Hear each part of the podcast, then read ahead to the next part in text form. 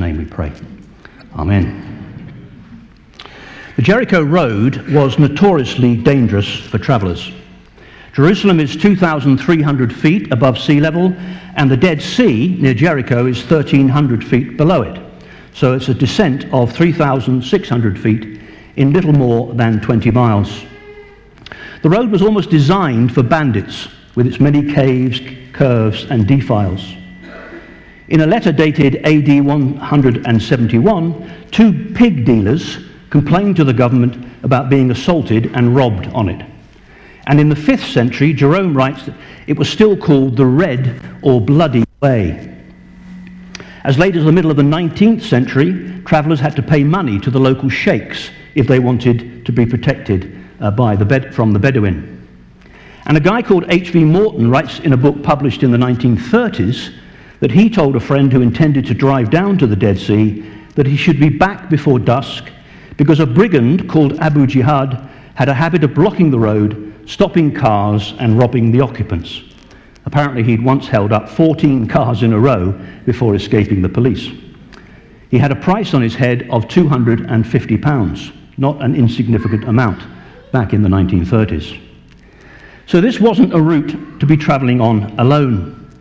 And of course, the inevitable happens. To no one's surprise, the traveller is beaten up, robbed, and left to die. But this isn't a story of the consequences of foolish decisions. It's much more than that. In scene two of the parable, Jesus delves deeper. Jewish priests served in the temple in Jerusalem for two separate weeks in the year. And when they weren't on duty, many of them stayed in Jericho. So one of them was probably on his way to Jerusalem for his tour of duty when he comes across the badly beaten victim. Barely glancing at the man, he doesn't stop to help. In fact, Jesus makes it clear that he goes out of his way to pass by on the other side. Next, a Levite comes by the blooded man. Surely he will stop. Nope, he too passes by on the other side. This would undoubtedly have shocked those listening to the story. Both of these guys are religious. The priest would be officiating at temple sacrifices, the Levite helping to maintain the place. Of all people likely to show compassion, surely it would be one of them. But both go out of their way to avoid the injured man. So why? Probably, I think, for one of two reasons. A common trick for the bandits was to set up a decoy by having one of them lie down and pretend to be injured, only to spring an ambush when a passerby stopped to try to help. But perhaps more likely, they wouldn't stop because their job required them to be ceremonially clean when reporting for temple duty. Now, a modern version of this might look like this. I don't know whether you've seen this in the media over the last uh, 10 days or so. This is a picture of climbers on K2, the most dangerous mountain in the Himalayas, 8,200 meters high up. Again, it was in the, in the media about 10 days ago, last weekend or so. A top mountaineer was forced to defend herself against accusations that her team climbed over a dying Sherpa as they pressed on to the summit of K2. And you can see in about the middle of the picture, uh, there's, there's somebody kneeling down and the rest are stepping over and pressing on. They were trying to secure a new world record.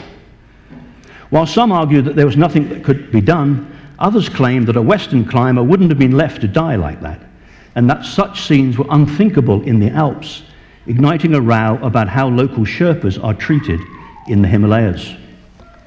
Some of you may have heard of Rod Liddle, who writes in the Sunday Times. He can be quite caustic and hard hitting. But he wrote an article about this in last week's Sunday Times, and he said this as the headline When you step over a dying man, you leave part of your humanity behind.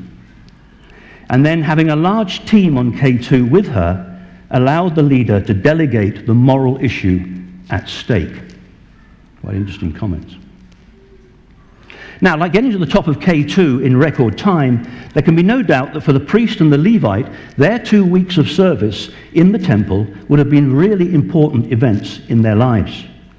And like the climbers, they probably felt genuine sorrow, even perhaps pity for the man lying beaten up on the road. But amongst a long list of regulations, Touching a potentially dead body would have made them unclean for seven days. automatically shutting them out from their temple duty. Now, at this point, the expert in the law who'd started this whole conversation, his heart must have been sinking because he probably knew that's exactly what he would have done. But Jesus isn't done, and things are about to get worse. In scene three, he unveils the unlikely hero of the hour, but a Samaritan. John chapter 4 of John's Gospel tells us that the Jews have no dealings with the Samaritans, and they avoid traveling through Samaria Hence the wary, if not hostile, reception that Jesus himself actually received when he did so in chapter 9 of Luke's Gospel, the chapter before this story. The quarrel goes back 450 years, which is a long time to hold a grudge. In 720 BC, the northern kingdom of Israel, with its capital in Samaria, had been destroyed. Most of its inhabitants had been carried away. Although they still, some still stayed there, uh, they, and, and they then retained their, most of their Jewish religious beliefs, those who remained intermarried with the invaders, with the non Jews, which was considered to be an unforgivable sin. They were seen as half breeds, the following generations losing their racial purity and the right to be considered as Jews. Then, about 140 years later, the southern kingdom suffered the same fate with people like Daniel, Shadrach, Meshach, and Abednego being carted away to Babylon, just south of Baghdad. They, however, kept firmly to the religious law, and in about 440 BC, they were allowed to return to Jerusalem under Ezra and Nehemiah. You may remember the stories to rebuild the shattered walls of the city and the temple. But in doing so, they refused the help of the people from the northern kingdom who asked if they could join them. Now, this may all seem a bit bizarre, but we should remember the bloody religious conflict between Protestants and Catholics in 16th century Europe, the Hundred Years' War, and of course the divide in Northern Ireland, even today, between Catholic and Protestant. We need to see that in the context of those things because it shows how deeply so called religious people can hate others. Jews viewed Samaritans with suspicion and distrust, if not downright loathing and hatred. And they applied the word Samaritan to all those who were seen as lawbreakers and renegades to their religion. Indeed, somewhat ironically, in John's Gospel, Jesus himself is actually accused by the authorities of being both a Samaritan and demon possessed in another exchange about their false interpretation of the law.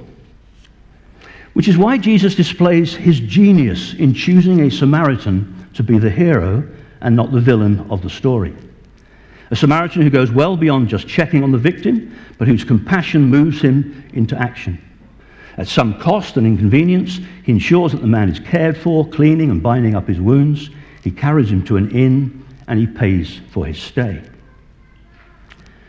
So the story could end there, but Jesus isn't quite done. And Moving into the closing scene and the aftermath, he goes on. The story started with two questions, which Jesus circles back to. The lawyer was concerned with correct theology, but Jesus shows that theology alone is insufficient. Head knowledge is useless if it doesn't lead to action.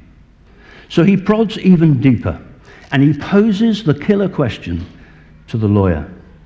Which of the three involved do you think was a neighbor to the man who fell into the hands of the robbers?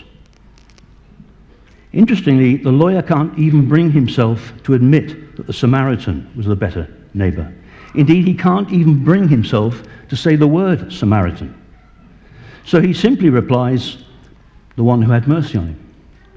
And no doubt he leaves pretty disgruntled when Jesus tells him to go and do likewise.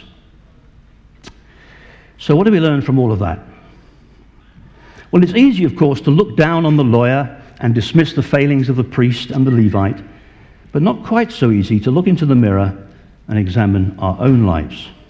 Whilst we may have good intentions and want to be the hero in such stories, the harsh realities that all too often we too look for loopholes and excuses to pass by on the other side, to only do what is most convenient to do.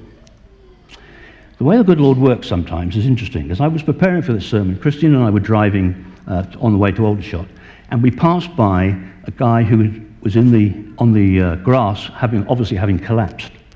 But he was with a policeman, and presumably, I think, with his mother. But as we drove by, I found myself thinking, oh, it'll be all right, the police are there. And we carried on. Coming into church this morning for the nine o'clock service, I was running a bit late.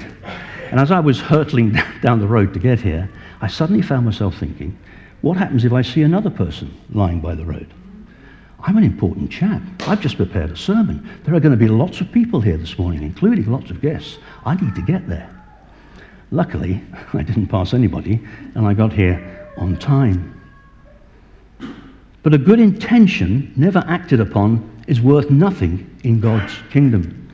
And Jesus calls us to do better than just pass by on the other side. What matters to him is the action we take in the form of the help and support we give to those in need.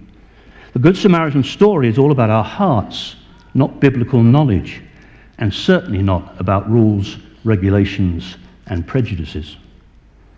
Secondly, we're called to help those in need, even if. We need to be very careful about labels, especially labels branded into us by our prejudices reinforced by the media. Being a follower of Jesus means that there is no foreigner or stranger. Someone whose culture and race are different than ours is not, by definition, an enemy. We are called to help even if the person doesn't look like us, speak our language, or believe in our God. Jesus doesn't ask anything of us that's based on the world's standards.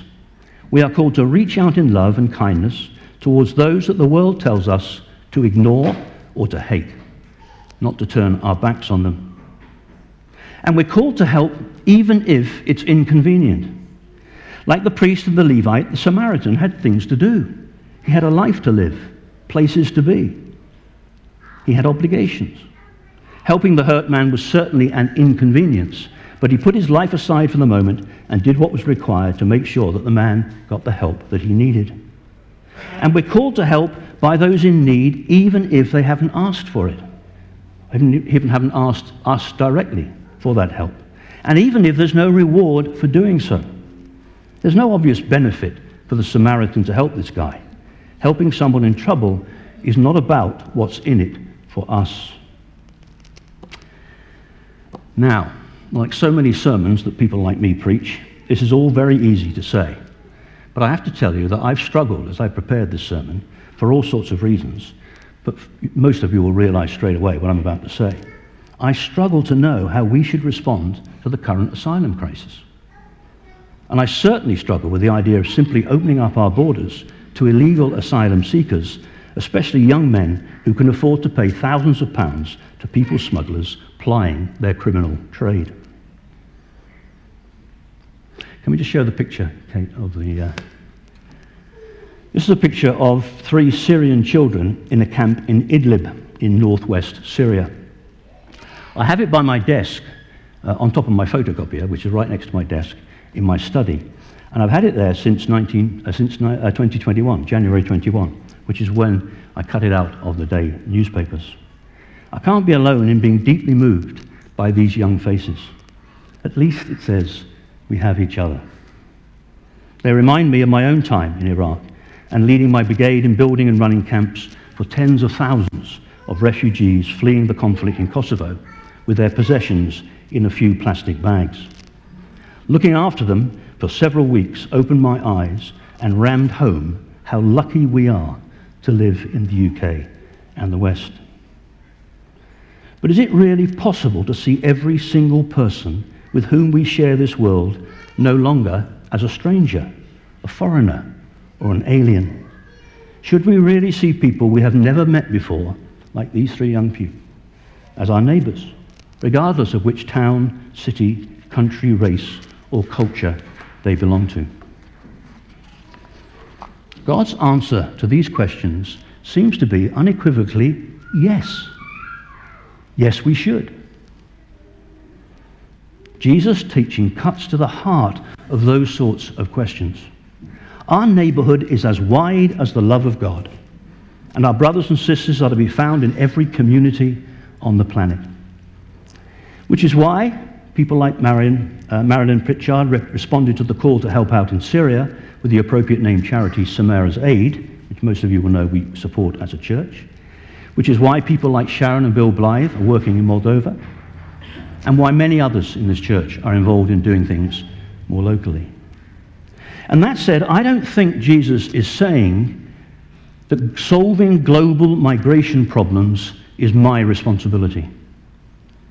But that it is my responsibility to keep my eyes open and not hope or assume, like the couple on the bus, that someone else will help when I see someone in need. I am to stop the bus and do something. As Terence, the uh, Roman poet, said, I must count no human being a stranger. And as Seneca, the Roman philosopher, said, what men needed more than anything else is a hand let down to lift them up. If a man falls into a pit and can't get himself out, it's no good saying, Poor fellow, you must have been very foolish to get into such a mess like that. Your trouble has been brought upon yourself, and I'm sorry, I can't do anything about that. Or that it must be God's will that you are there.